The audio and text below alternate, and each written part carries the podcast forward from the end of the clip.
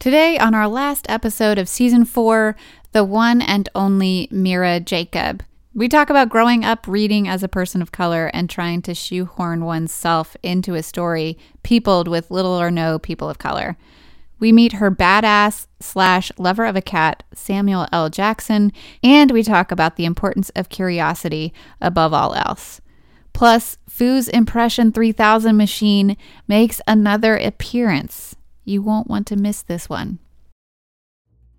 He is Samuel L. Jackson, so I just need you to know a oh. tiny furry version of Samuel L. Jackson just walked in the room. So Does that like make I'm you more intimidated nervous? by that. Yeah, I was gonna. I know, as, as you should be, but also he's a lover. You know that also. Wait about Samuel L. Jackson. Of you're course, like, yeah, you're a lover. Okay, all right.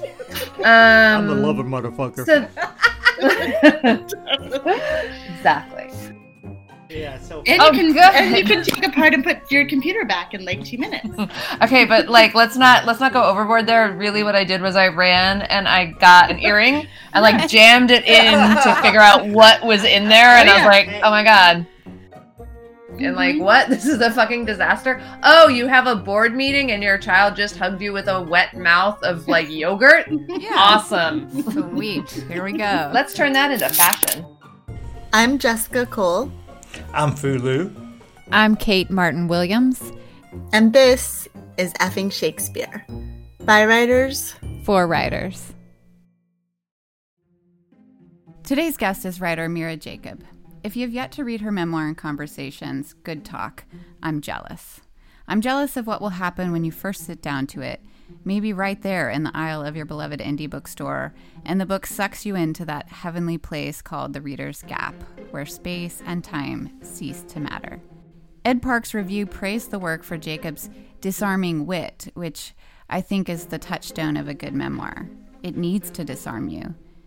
Jacob does this by welcoming you into her indecision, her confusion, her wonder at raising a child against the backdrop of that tender point where politics meets the personal in 2016 America. In addition to being hilariously funny and a masterclass in dialogue writing, the rhythm and punch of it could sustain craft classes for days. The turn of Good Talk, and for that matter, her exquisite novel, The Sleepwalker's Guide to Dancing, is that she doesn't flatten the world to make sense of it, she complicates it. She explains the stuff she knows, stuff she doesn't know about a world we think we know, but don't really. Before long, you're laughing, crying, and struggling to figure it out right along with her. And holy fuck, are we hungry for it. In a talk she gave to young women writers at the NYC nonprofit Girls Write Now, she said that early on she didn't know why she wanted to be a writer. She just wanted to make words that made worlds. For the rich conversations that come out of the worlds she has wrought, we are so lucky. Mira, it's so good to have you on the show. Thank you for being here. Oh, thank you for having me. And what a lovely introduction. I nominate you to write my eulogy. in a hundred years. Yes, a very long time. I read that you were really heartened by people's response to Sleepwalker's Guide, that they were able to find themselves, you know, even though it's a story about an immigrant family and they're dealing with laws, they were able to find themselves in it and relate to it. And the same thing with Good Talk, even though it's a very specific story, it's your very specific story about parenting a kid who asks a lot of questions that you don't immediately have the answers to. I think there's a lot of space for us to find ourselves in there, whoever we are. I'm wondering about the sort of intentionality behind that. I mean, that's a lot to come to the table with when you put your pen to page. Yeah. I mean, it's funny because you also, I think when you start writing a book, you don't come to it with the idea of maybe a lot of other people are going to get this, right? You sort of, for me, come to writing with the feeling of there's a feeling that is bigger than me and I don't know what to make of it and it's very painful and now it's going to find its way out of me. Mm-hmm. And so the process of that because that's really what I started I would say good talk with was this I kind of started in a place of terror because my son was asking me all these questions and I didn't have answers. And I felt really inadequate. And because it wasn't just the normal like haha on parenting websites like isn't it just hilarious how kids ask the darndest things and we don't have the answers? It was like No, oh my god the right like the world is so fucked and you're asking me about the specifically about the fucked part and how do I explain that? I'm sorry, wait, just to be clear, we're allowed to curse on this? Yes. Yeah. Yes. Okay, That great, great, great. Yeah. No, no. It is, I know, I just- I know, I know, I yeah, I know that, and then I was like, what if that was a fantasy I had about how the world would work if I wanted it to work a certain way? Okay, good, because I just have ridiculous potty mouth, and I have since I was like seven and, and understood what curse words were. Good. All right, continuing. So, like, what do you do? How do you explain? How do you then take apart what's happening and say, okay, I I have to let you in on this thing that I have known about the world, and I myself have never figured out how to overcome it because I don't think I I don't know that I can. Mhm. I don't know that that's happening in my lifetime. Weirdly, when I had you, I decided in some clouded place in my brain, probably very hormonal, that maybe it would be possible in your lifetime. now I'm feeling that that's probably not possible either. And in fact, we're going backward. yeah. Like, how do you make sense of all of that? So, Right. which is to say, when you say, like, you know, being heartened by the response, I would say I started off in a really terrified place putting this together. In the course of writing the book, I started believing that there were probably people that felt like me. And I remember just having to tell myself, especially because I think when you get on social media or something like Twitter, where it seems like everybody has sort of sharpened themselves to their finest, you know, limited word response, and everybody has a quick take that's really smart Mhm. it's really hard to be vulnerable in the place of that. It's really hard to stand in a murky middle and say, I'm in the murky middle. like, I'm not on the both sides. I'm definitely I'm on like I have I I believe in my people and I believe I believe that people of color are being roundly and solidly fucked all over the world. What do we do about that? Right. but like i am in a place where i also need to know what what does that look like in my marriage to a white man what does that look like with my white in-laws what does that look like for my belief in love and for my son who is half white right. though he presents in the world as a brown boy so yeah so finding out that there were a lot of people that similarly felt that way was really was really heartening also you know sad because that means a lot of us are here right. right right Yeah. Some ways, if you were the only one, then you'd be like, well, okay, maybe it's not that bad, but no, it's worse than you thought. yeah because it's like because it's also like if there are so many of us that are going through this and also so many white families that are married into this but the, the people of color within those white families you know are dealing are holding on to this level of pain and alienation what does that mean hmm wow Yeah, yeah. Do you mind reading an excerpt? no yeah um okay so wait do you want me to read read it from sleepwalkers or do you or should Oh i yeah, read yeah. from We're gonna Talk? do you have a let's switch gears and go to Sleepwalker. So can, maybe you can okay great set it up, which is a, a fantastic novel. And I found my way to it after having read Good Talk first. And I hope this is the experience for a lot of people who didn't get a chance to read mm-hmm. Sleepwalker's Guide to Dancing the first time it came around. I imagine that it probably works out like this for some people who read Good Talk first. And then we're just like so hungry for more of your storytelling.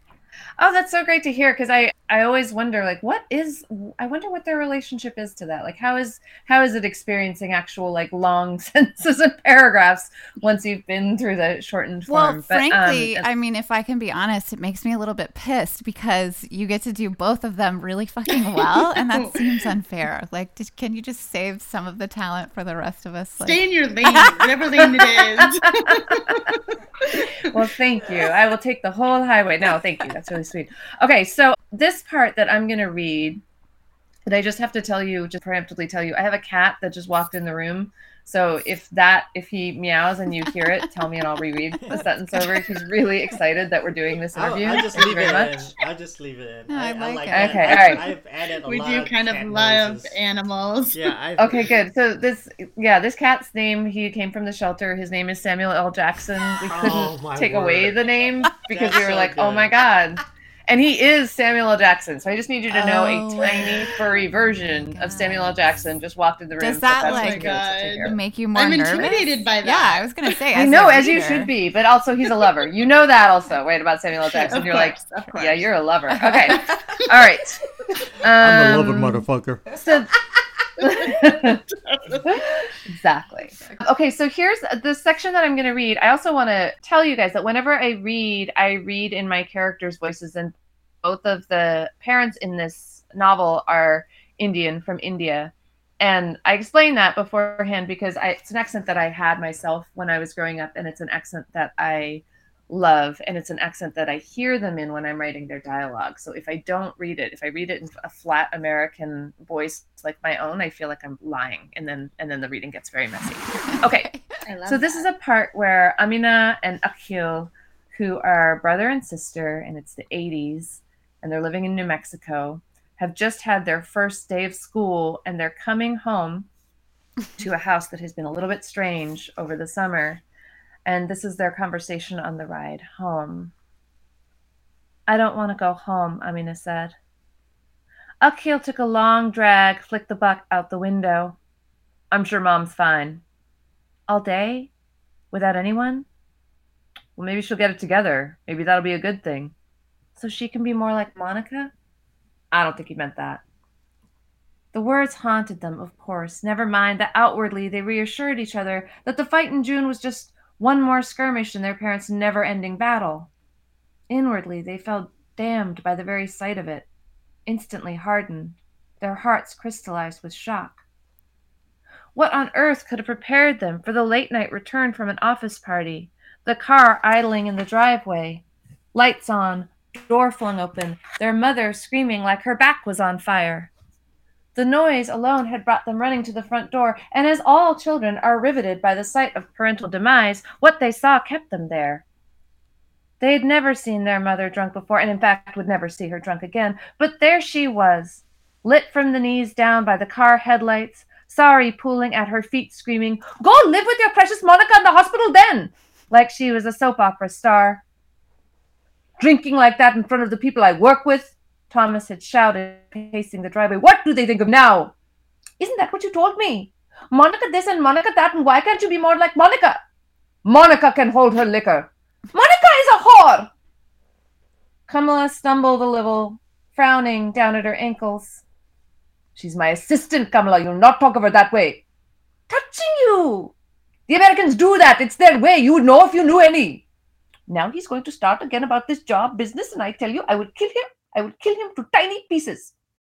We're not going back, Kamala. You have to at least try to fit in.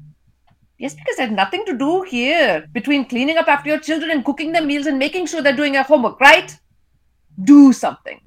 Volunteer at to Shelton. Get a part time job. And now he thinks I'm sitting like some fine Mughal princess counting up my bangles while the bloody servant girls take care of things. Why not wander around all day and some come home and cook the dinner and clean the house like some stupid woman in a perfume commercial? She started to laugh. Well, Emperor, what's his name? I refuse. Kamala, I refuse. She glared at him. You think that this changing and changing and changing ourselves to fit in with these people is some good thing? She tilted her chin up, daring him. Fine then, you do it. Go away and become some idiot who smiles all the time for no reason because I don't care anymore. I really don't. The surprise was that he had gone away.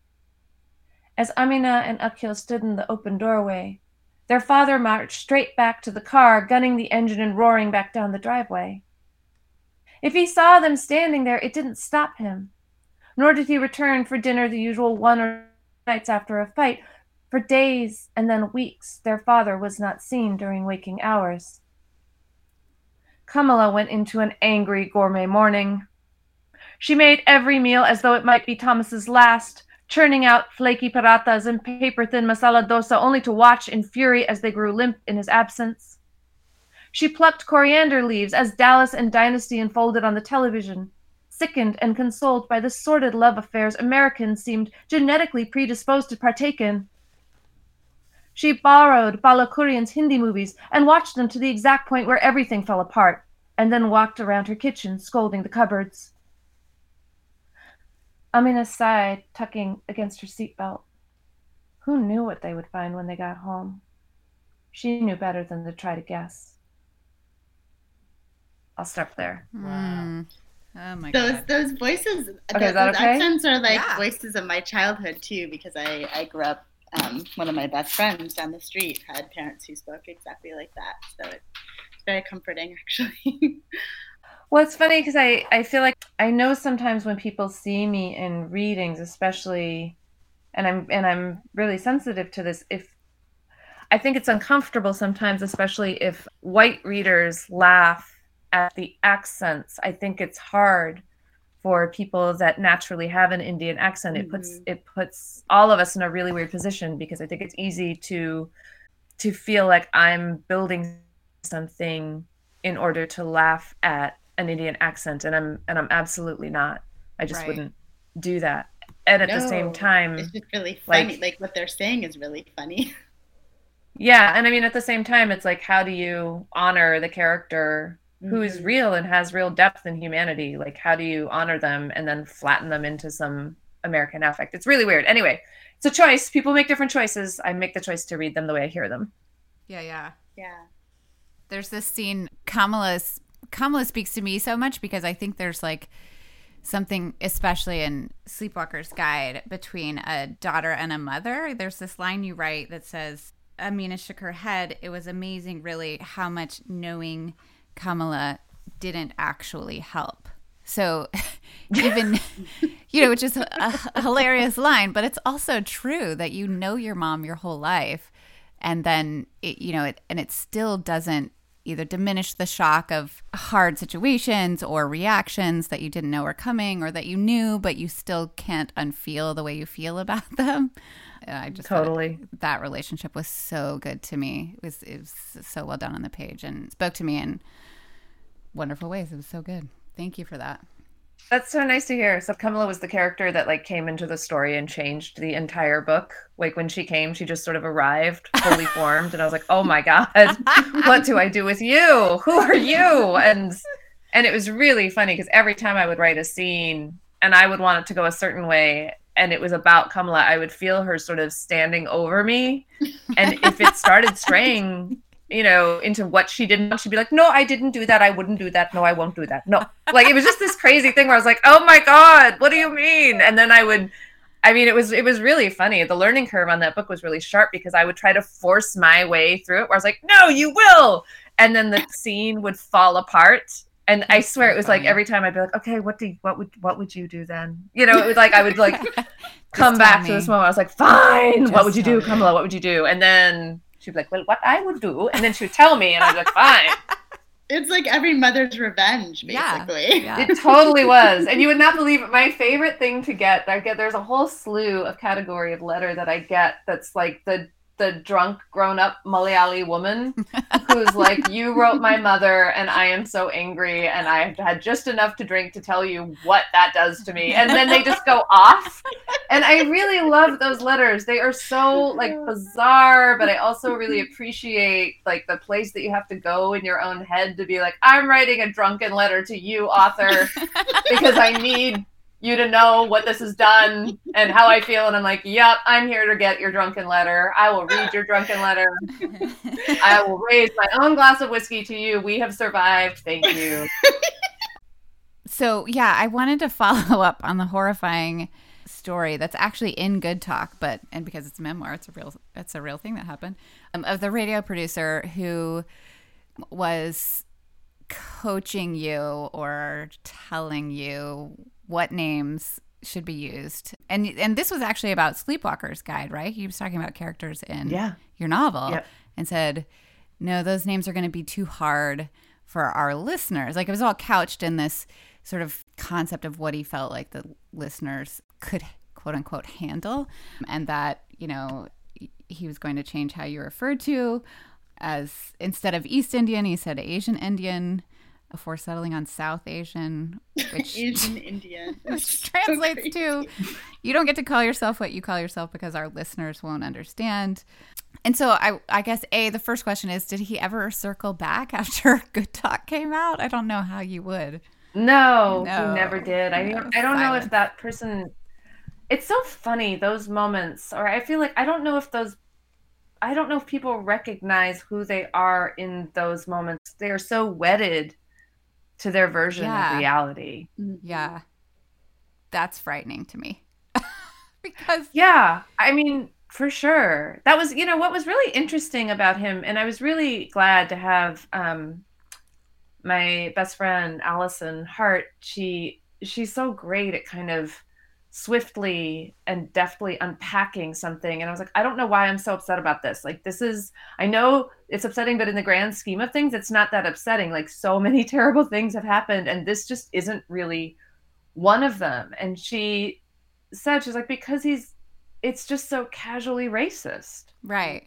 and she's like it's just like so casually i'm sorry the only way for me to do my job properly is to be racist. Like you can't expect me to do it another way that's really the only way I can do it. And I was like, that's it. That's it. That's it. It's Yeah. the entitlement behind it. That's Yeah. just like, I just I have to be racist. I'm yeah, I just have to. Like, you can't. I mean, what are you asking? If you're really asking for something different, what are you really asking? You know, it's that kind of aggrieved, like, Yeah. dude that doesn't know what to do with this decade. And, um, The whole decade. much less like, all the centuries preceding it. Anyway, but just that that guy who I have I- who I have been contending with my whole life. Yeah. I will tell you that's really interesting to me that we are in a place where you and I can have this conversation because even as I was writing that scene, like as I was writing it for the book um, and getting ready for it to go out in the world, I was pretty sure that I was going to write that scene and no one was going to get what I was so pissed about. Mm. Mm. Which also makes me really sad. But but that's you the- thought that. Yeah. yeah. Yeah, I mean, but- that's definitely the- been the experience of my life Right. of trying to talk to people about what's really going on, what things really feel like is the kind of disbelief or the kind of or the kind of like, okay, right, but you're a writer with a novel published. Is this really something you need to complain about? I mean, you got a lot of stuff to feel good about. And it's like, yes and no, I do. I absolutely do. hmm Is that is my lot in life so small to you that I that I can't also be asked to be treated like my white peers are? Is it like, am I just so lucky to get in the room to you Right. that I can't ask for this kind of common sense Right. decency? Right. Mm-hmm. Yeah, we've know- invited you into the house now, Just- so to speak. So now, why are you going to be upset about all this? Yeah, I mean, I think that's Yeah. the thing that we we think about it a lot in publishing too. Is that like there's just this it, that so much of this is based on a feeling of what the audience can handle. Like there, it's just this amorphous sort of concept of what readers want, and if you break that down, if you start peeling back le- layers, for the longest time, it's been uh, you know, men in publishing, white men in publishing are presuming to know what white readers want to hear, you know, which, like you said, is that's casual racism. That's not even casual. That's like, yes, and also not even not even themselves. I think believing that that's what white readers them believing what white readers want. I don't think they even understood for the No, longest right. time that they were assuming their readers were white. right, right, because they just they You I say mean? things like my audience or the audience, right? Yeah, Or- the audience. Yeah, yeah, And and if you were to ask them, are there people of color? She's like, yeah, sure, of course, because that because that to them is they're they're benevolent enough to imagine that, right? So it's this Like really three or something. yeah exactly like I, of course i give them of course there are those ones of course and i give them mental space to allow them into the room of possibility but never really thinking like oh what if that opinion that person's opinion it weighs every bit as much what if this like what i think of as a very tiny quadrant that we should somehow satisfy i'm not sure how is actually much much larger is actually a huge roiling like pool of humanity that i've managed my entire life to ignore right. Yeah, that's wild wild. I mean, there are other words, but yeah, wild. Yeah. Also, like, what about white audiences who actually want to read about people who are not like themselves? I mean, that's the other thing. Like, it's also assuming Totally. silly things about white audiences. no i mean all around it's like it's just Right. the the assumptions all around that you have to unpack are myriad right and also i think the idea i think what it is is it's really it is that keeper's fragility said. Yeah. Yeah, we were talking about before the show that it's just like not only is race is it racist, it's just like really fucking bad gatekeeping because you keep all the good stuff out. You know, you keep a ton Right. of good stuff out. like Yeah.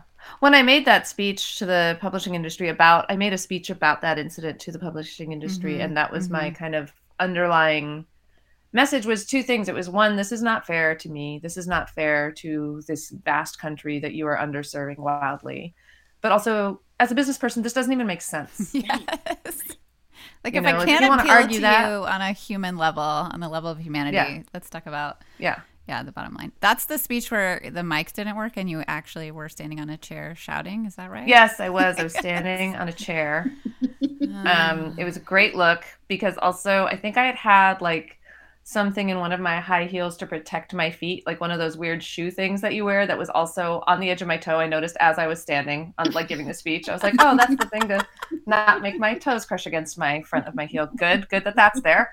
Let me let me speak loudly about racism. Like honestly, it was just the weirdest collection of like of bodily things happening in that moment as I was trying to kind of make sense and navigate a really emotionally charged moment. And it didn't go well as you know. Like it didn't go well. My speech the microphones weren't working. That sucked.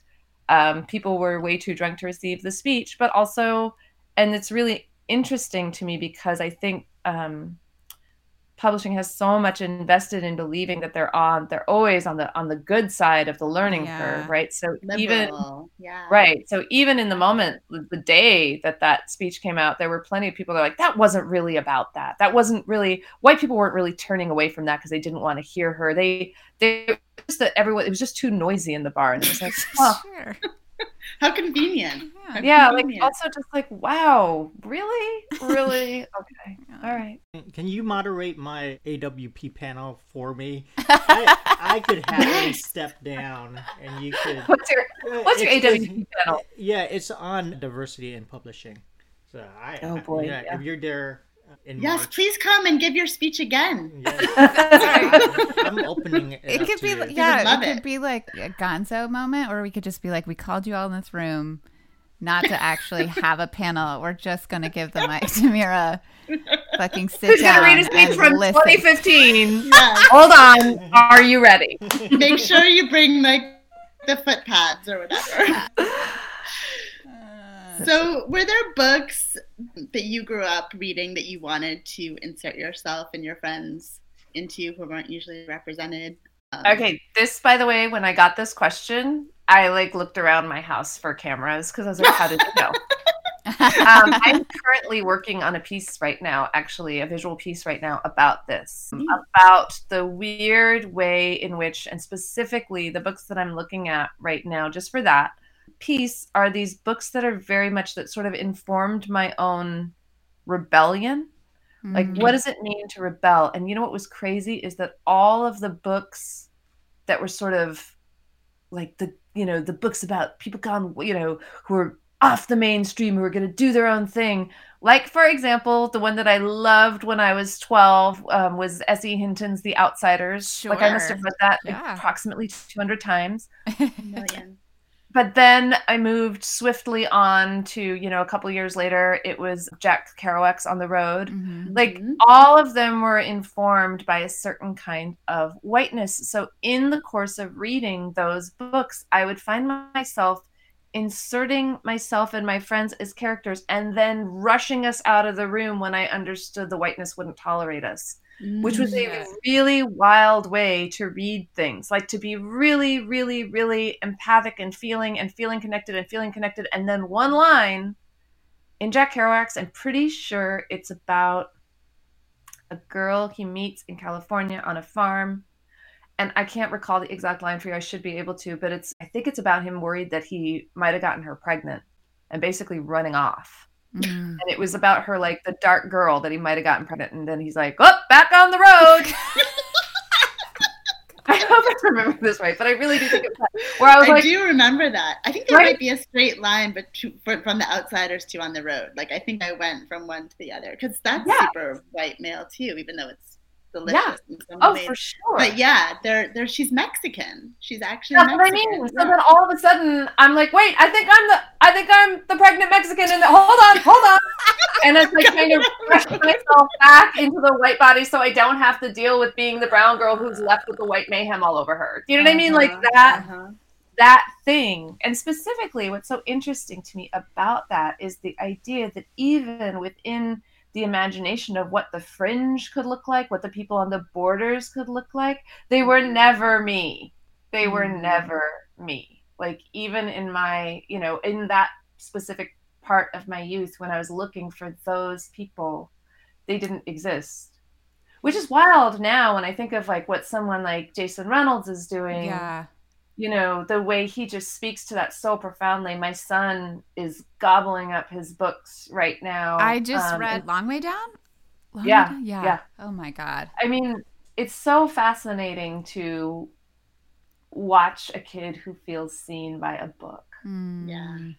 you know and i know that this is a lot of i think jason reynolds has done an enormous amount of work Mhm. to make sure that that's what is happening. I think he's just he's an extraordinary person, but um, it's so wild to think about me clinging to on the road and simultaneously slamming my body in and out of passages, Mhm. and then my son, like even at eleven, seeing himself in something in a in a more full way Yeah. you know kind of coming to it and and of course not everything aligns my son's an indian and jewish boy who's moving around brooklyn and trying to figure out what everything means but i think just the idea of the respect for a young man of color the respect for that body the respect Mhm. for that mind is so deep What does Z think about Good Talk? yeah man he's hilarious so he said he when the book was coming out so i drew it and he saw me drawing it i had to teach myself how to draw to do the book so he I so when want i to just first like got, that's a sub question that we'll have to come back to because what the fuck? How like How did you do that? well i could i mean so my husband's like you should tell could kind of draw before so i could kind of draw before you i mean i could show you my journals like i drew but I didn't know how. I was sort of like, how would you be able to produce this on a mass scale? What does it mean? You have to learn how to draw on a computer.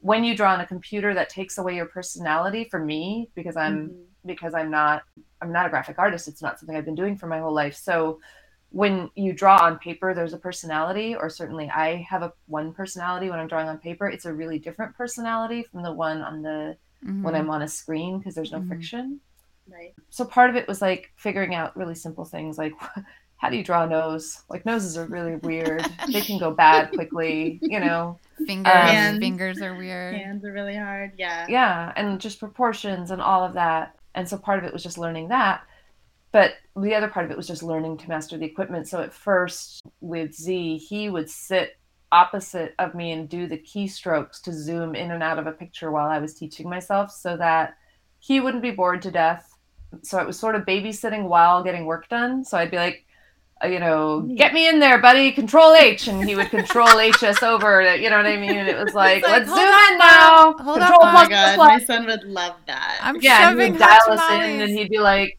you know, and the and the really fun part of that too, which was really helpful because you know, six year old and seven year olds are just brutally honest. Is I would try to draw an eye or something, and I'd be like, all right, back us out, buddy. Let's see how I did, and we would back out, and he'd be like, definitely not an eye. You know, it's really rough. Good critic, rough critic. yeah. But his take on the book was interesting because at first, when we would have the conversations, he would listen, he would see them, he would reread them, and he'd be like, oh, yeah, that, that, that. Funny, funny. And then, you know, like a month later, which I later realized because of the amount of time he was alive was like two years of my life. But like a month later, he would read it and be like, did I say that? And I was like, what do, what do you mean? Definitely you said that. Yes, that's what you just last month you were like, oh, and he was like, yeah, okay. And then two months after that, he would read it and be like, oh my gosh, I'm so funny. You know, it was just like, it was like he was just, it was a character and it was no longer him. And so knowing that and seeing that early on really made me understand that at some point this wasn't going to feel like it came from him at all. So then I started thinking about what do we need to do to protect you? Mhm. then if this doesn't feel like it came from you at all because i know i'm writing it because it it did come from you and it's and it's painful but i also know that you are your own person in your own body moving through the world and to have a product out there that represents you that you don't feel comes from you can be really harrowing so yeah so then we just started having a lot of conversations about that you know like And- What is and it? Did, what did Yeah. you do? How did you Well, do that? yeah. So we had, I guess the way that the big thing that I told him before the book came out because he started getting recognized on the street a little bit when we would be Oh, walking oh, because of the because I drew him. Would be like, oh my god, you're that kid, you're that kid, and that's Oh really weird. gosh. Mainly just when we would go to readings, Mm. mostly like you know, really uh, wonder people that did not mean anything by it other than I'm No. excited. Right. But it's really scary when you're six and seven and someone's like, "You're that kid," and you're like, "What kid? What?" so I'm actually I not that good anymore. Yeah, exactly. I'm not the kid. That was. I'm sorry. That was me two months ago. Like really, it was like that. right. And so I said at that point, I said, listen, I drew you in this book as one version of you.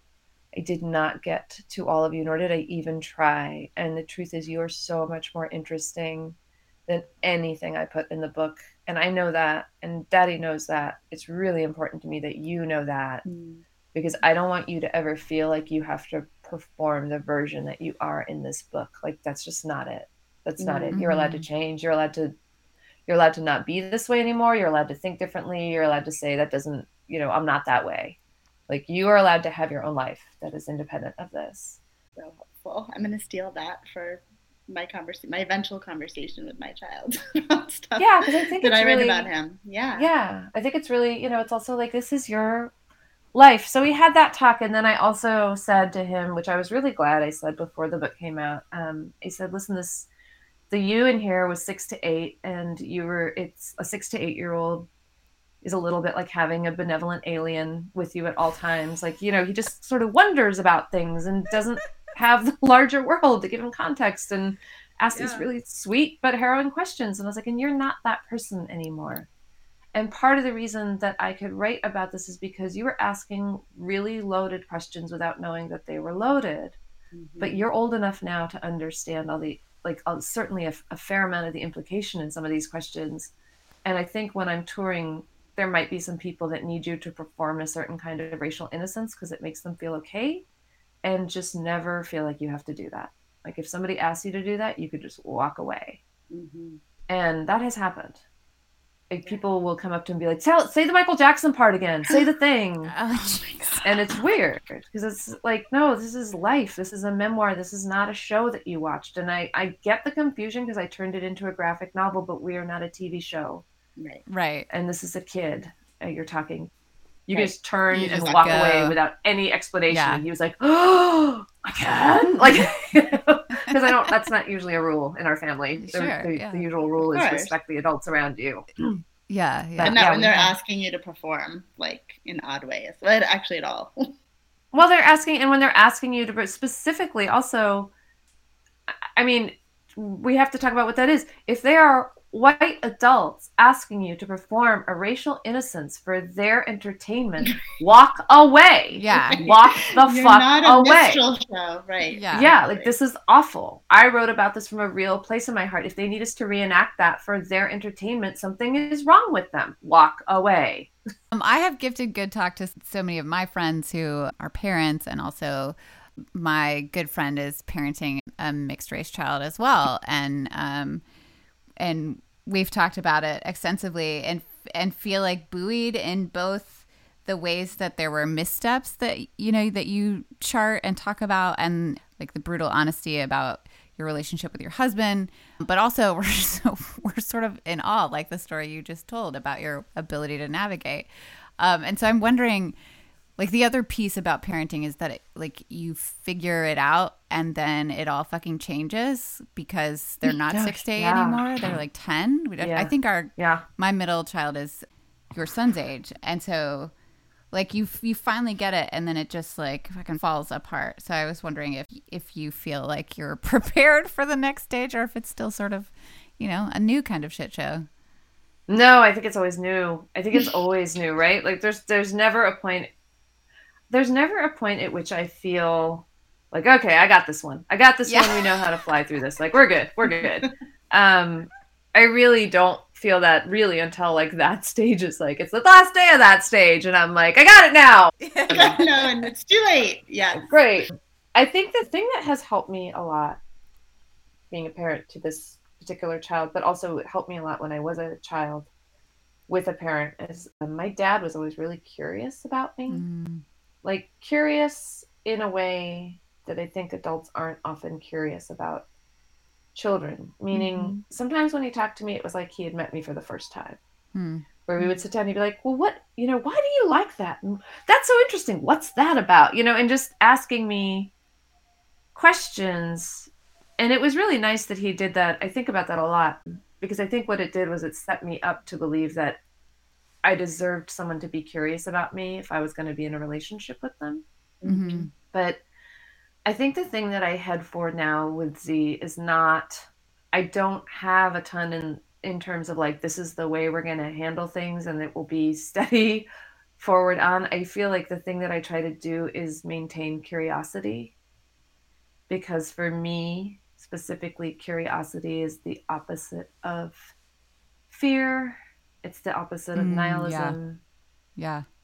it just keep it's sort of like stay stay curious what what happens if you can ask a question about this? What is the thing that you need to be open to?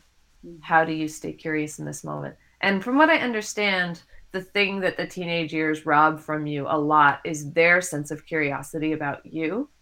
Like mm-hmm. it's all sort of figured out and so you're kind of and so i think what i what i think about a lot is like how are you going to maintain curiosity when it's no longer when it no longer comes back to you? Yeah. Yeah.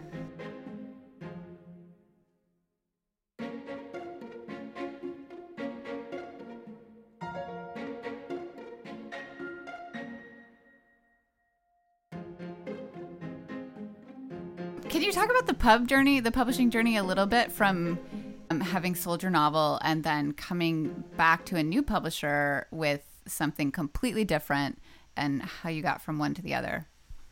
Yeah. Okay. So actually, so the way that that happened is it was actually the same publisher. Was Random House. Uh, So the way that that worked, just on the on the back end in the publishing side, is one editor at Random House had bought my novel Sleepwalkers originally, and she moved on before that book came out. And so another editor had inherited me, and he was wonderful, and we did that process, the kind of going out with it together. But I wasn't you know, it was one of those things where he inherited the novel. And then when I had this one, he really encouraged me. He's like, yeah, put a pitch together. Let's see. And I did. I did a 100 page pitch because I was really sure that no one was going to understand what I was trying to make because I couldn't point to other examples of it. And did you have the Um, and you had the art? Yeah, I mean, I had to teach myself how that part, but I was like, here's one example of the art. I had one piece that I had drawn and put up online. yeah. Um, and that was the one where I had drawn it on paper and put it on top of the Michael Jackson albums and then taken Uh-huh. pictures of it from my dining room table. yeah. Yeah. So, like, based on that, I was like, well, you should let me draw a book. And the funny part of the publishing industry is they have all of these questions about every other thing, but no one was like, can you draw? No one said that because if someone would have said that, I would have been like, not really. You know, it was just, it was so once, but what was interesting is it was like I had, you know, I'm, I'm pretty transparent about this because um, I was 40 when I got my first book published. It took a while hmm um, and meaning I'd been trying to publish things for 20 years. And um, so I like to say that sort of loudly and consistently because I think women, and especially women of color, are taught to count themselves out of the game Yeah. Mhm. very, very early. And I think the industry thrives on us counting ourselves out. So I just want to say that.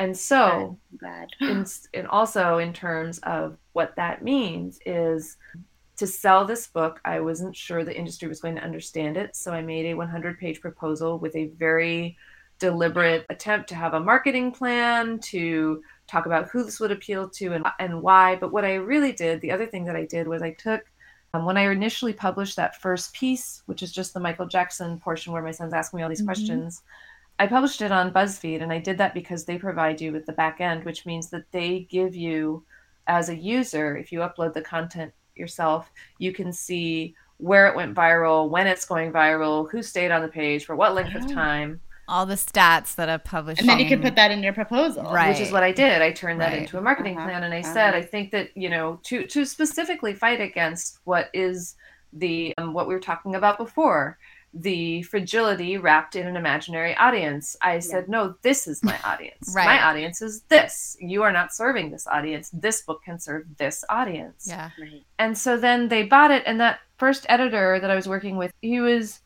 great. He also moved on. He got into the publishing industry, just you know, a thing. So Such Right. He- transient thing. yeah, he got um he got another job and he moved on as well.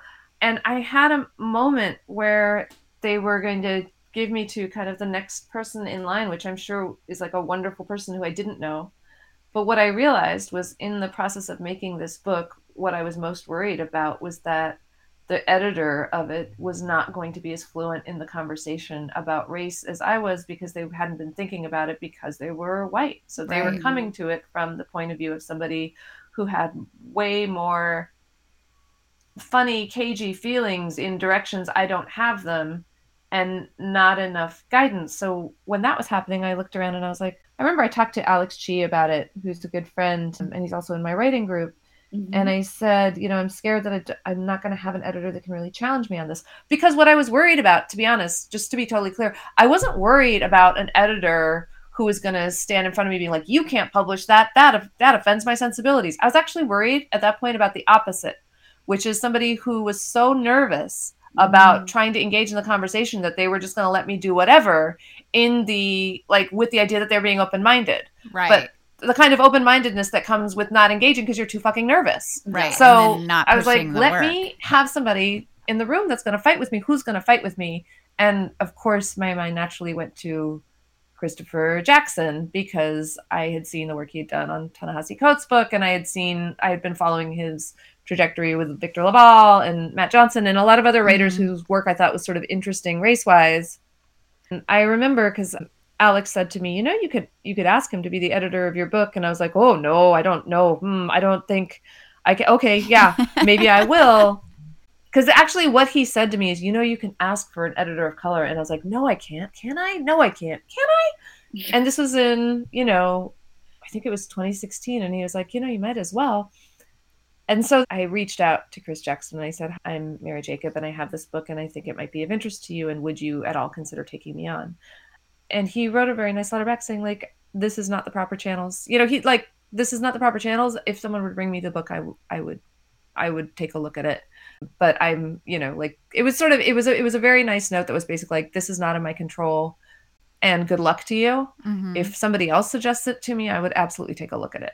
So I went into a meeting with Random House with Susan Kamil, who has passed and was a real advocate for this book. Mm. and she and uh, it was sort of you know we talked about it. And it was a really funny thing because at first um, i think they're very protective of chris's time. And they're like you know chris really handpicks his people. And it's not really like we can give them the book. So what i said was i have it on good authority that he's a fan which i extrapolated from him saying in his email back i know who you are i really liked this one comic like you know what i mean it was like i was like i was like we'll Hey, call that It's leverage. It's yeah, and I was like. I have it on good authority that he's a That's fan. I'm, That's fandom. God for forbid he hears this interview and he's like, you jerk. Anyway, so they were like, oh, if he's a fan, then sure. You know, like if he's a fan and you're not wasting his time, then sure, we'll give him, you know, we'll let him know. They passed it on to him. Here's the wild part of that. Uh-huh. In the weeks that I was waiting to hear back about whether or not he took the book, I sent it to him and then I just I had I had the end of the book to write. And I didn't hear back. And after the first week I was like, okay. And then after the second week I was like, oh my god, he passed Oh no. and it just crushed me Uh-huh. and then i was like buckle up jacob you cannot you cannot be crushed it's the last part of the book you are not allowed to be crushed about this yet. You can cry later cry later cry later.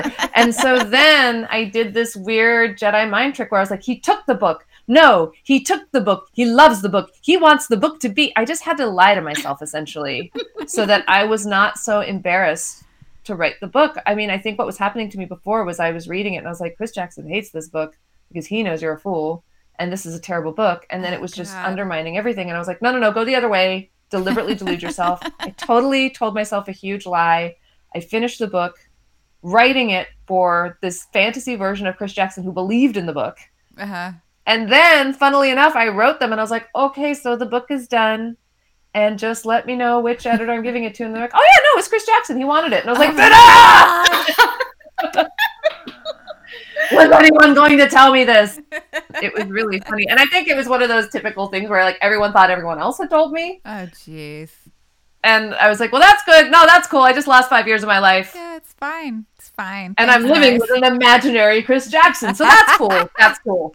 Let me put a suit on him. Hold on. I mean, it was really funny. And but I was so relieved. And I was relieved when he got it. And he and Victory Matsui, who has since left the industry, who is a wonderful editor. So the two of them took it on and they worked on it with me together. And that is maybe the most delightful editing experience I've had. And when I say delightful, I mean oftentimes I would leave meetings with them and like weep silently on the way home, being like, I don't think I can do the thing they mm-hmm. need. I don't know who I am. I Yeah. feel weird. I didn't feel like I was having to do what I've had to do the entire rest of my work life, which is to be five people in the room, one of whom is carrying the entire onus of the racial conversation quietly by herself right. trying to forward everything. Like I felt like I had partners in that. And I felt like they were pushing really hard and asking me questions and kicking the loose parts and kicking the parts that were weak and saying, why? Why is this weak? Like, what is Mhm. this? And Mhm. so that was the experience. Did I answer your question? That was the longest answer. I'm so sorry. No, that's it's fantastic.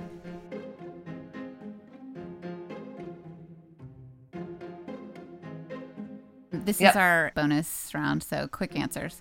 And the category this season is opposite. So we're looking first for the word that always makes you cringe when people use it in polite company, and the word you wish you could figure out how to use more in polite company. The word that makes me cringe, Mm-hmm. panache. Oh, that's a good one. Can't stand it. I it's it's weird because it just makes me want to. It makes me want to break something. Yeah. Um, every time I hear it, I just want to like punch a window. I don't know why. It's not for me that word. What's, and what's the the, word that, origin of that word? Do you, do we know? panache. Is it, is, It's it- got to be French, French, right? yeah. Okay. It's got to be French, and I think I think the thing about it is that when I I hear people using that word, there's like there's something about it to me that just there's a falseness to it right away Mhm. that I can't stand. So to me, in my head, it lands up being the opposite of the thing it's supposed to They're trying to do, yeah. The word I would wish use more. Yes. I was like, I all the things I'm, I'm like, no, you use that one plenty. Use that one plenty. we can go with a favorite, a favorite that you like to use. I mean, I have to stop saying seriously, but I Mm. say it a lot. And one of my friends who is Spanish, when we were in Spain, she was like, "Ah, Mira's back! Seriously, seriously!" And I was like, "Okay, all right." Um, if you could change one thing about our conversation about race on a personal family level, what would it be? And then on a global cultural level? I don't think that's a very short answer. Okay, on a on a family level, it might actually be the same thing. I wish there was some way to interrupt the idea that love is the opposite of racism. Mm, because I think that does an incredible amount of damage to all of us, especially those of us who are loved by racists. that's so good. That's really good. I'm just thinking more about that. Like the end of your book that you, I mean, we can't, I don't want to give it away, but that you're right, that there are members of our families, family members who we have to f- figure out how to live and exist with. And sometimes it's better to be together than be right. And I think there's also the idea inherent in that is the idea that um, I think there's a there's an easy out that whiteness gives itself in that situation, which is, you know, ultimately love trumps, you know, whatever, you know, my racism. Like ultimately, you understand that I love you, and I I always want to say back, no, I I I understand that you love me, and also you are racist. Mhm. is what I understand. And I am still in the room because I love you and I love your son and I love my son. And this is a room I have to stand in to make sure that I can love all my people well. Mhm. But this is not, this act doesn't come because your heart is doing something wonderful for us. Mm-hmm. Well, Mira Jacob, thank you so much for your time. You've been so generous. We we really appreciate it, and it was such a good, lovely conversation. You were about to say good talk, weren't you? This was a good talk. This was a good talk, motherfucker. it was really fun talking with you too. Thank you so much for having me. I appreciate it. Effing Shakespeare is a production of Houston Creative Space, hosted by Kate Martin Williams, Jessica Cole, and me, Fu Lu. Our trusty and hardworking intern is Senviti Sedev. Please subscribe, rate, and review wherever podcasts are found.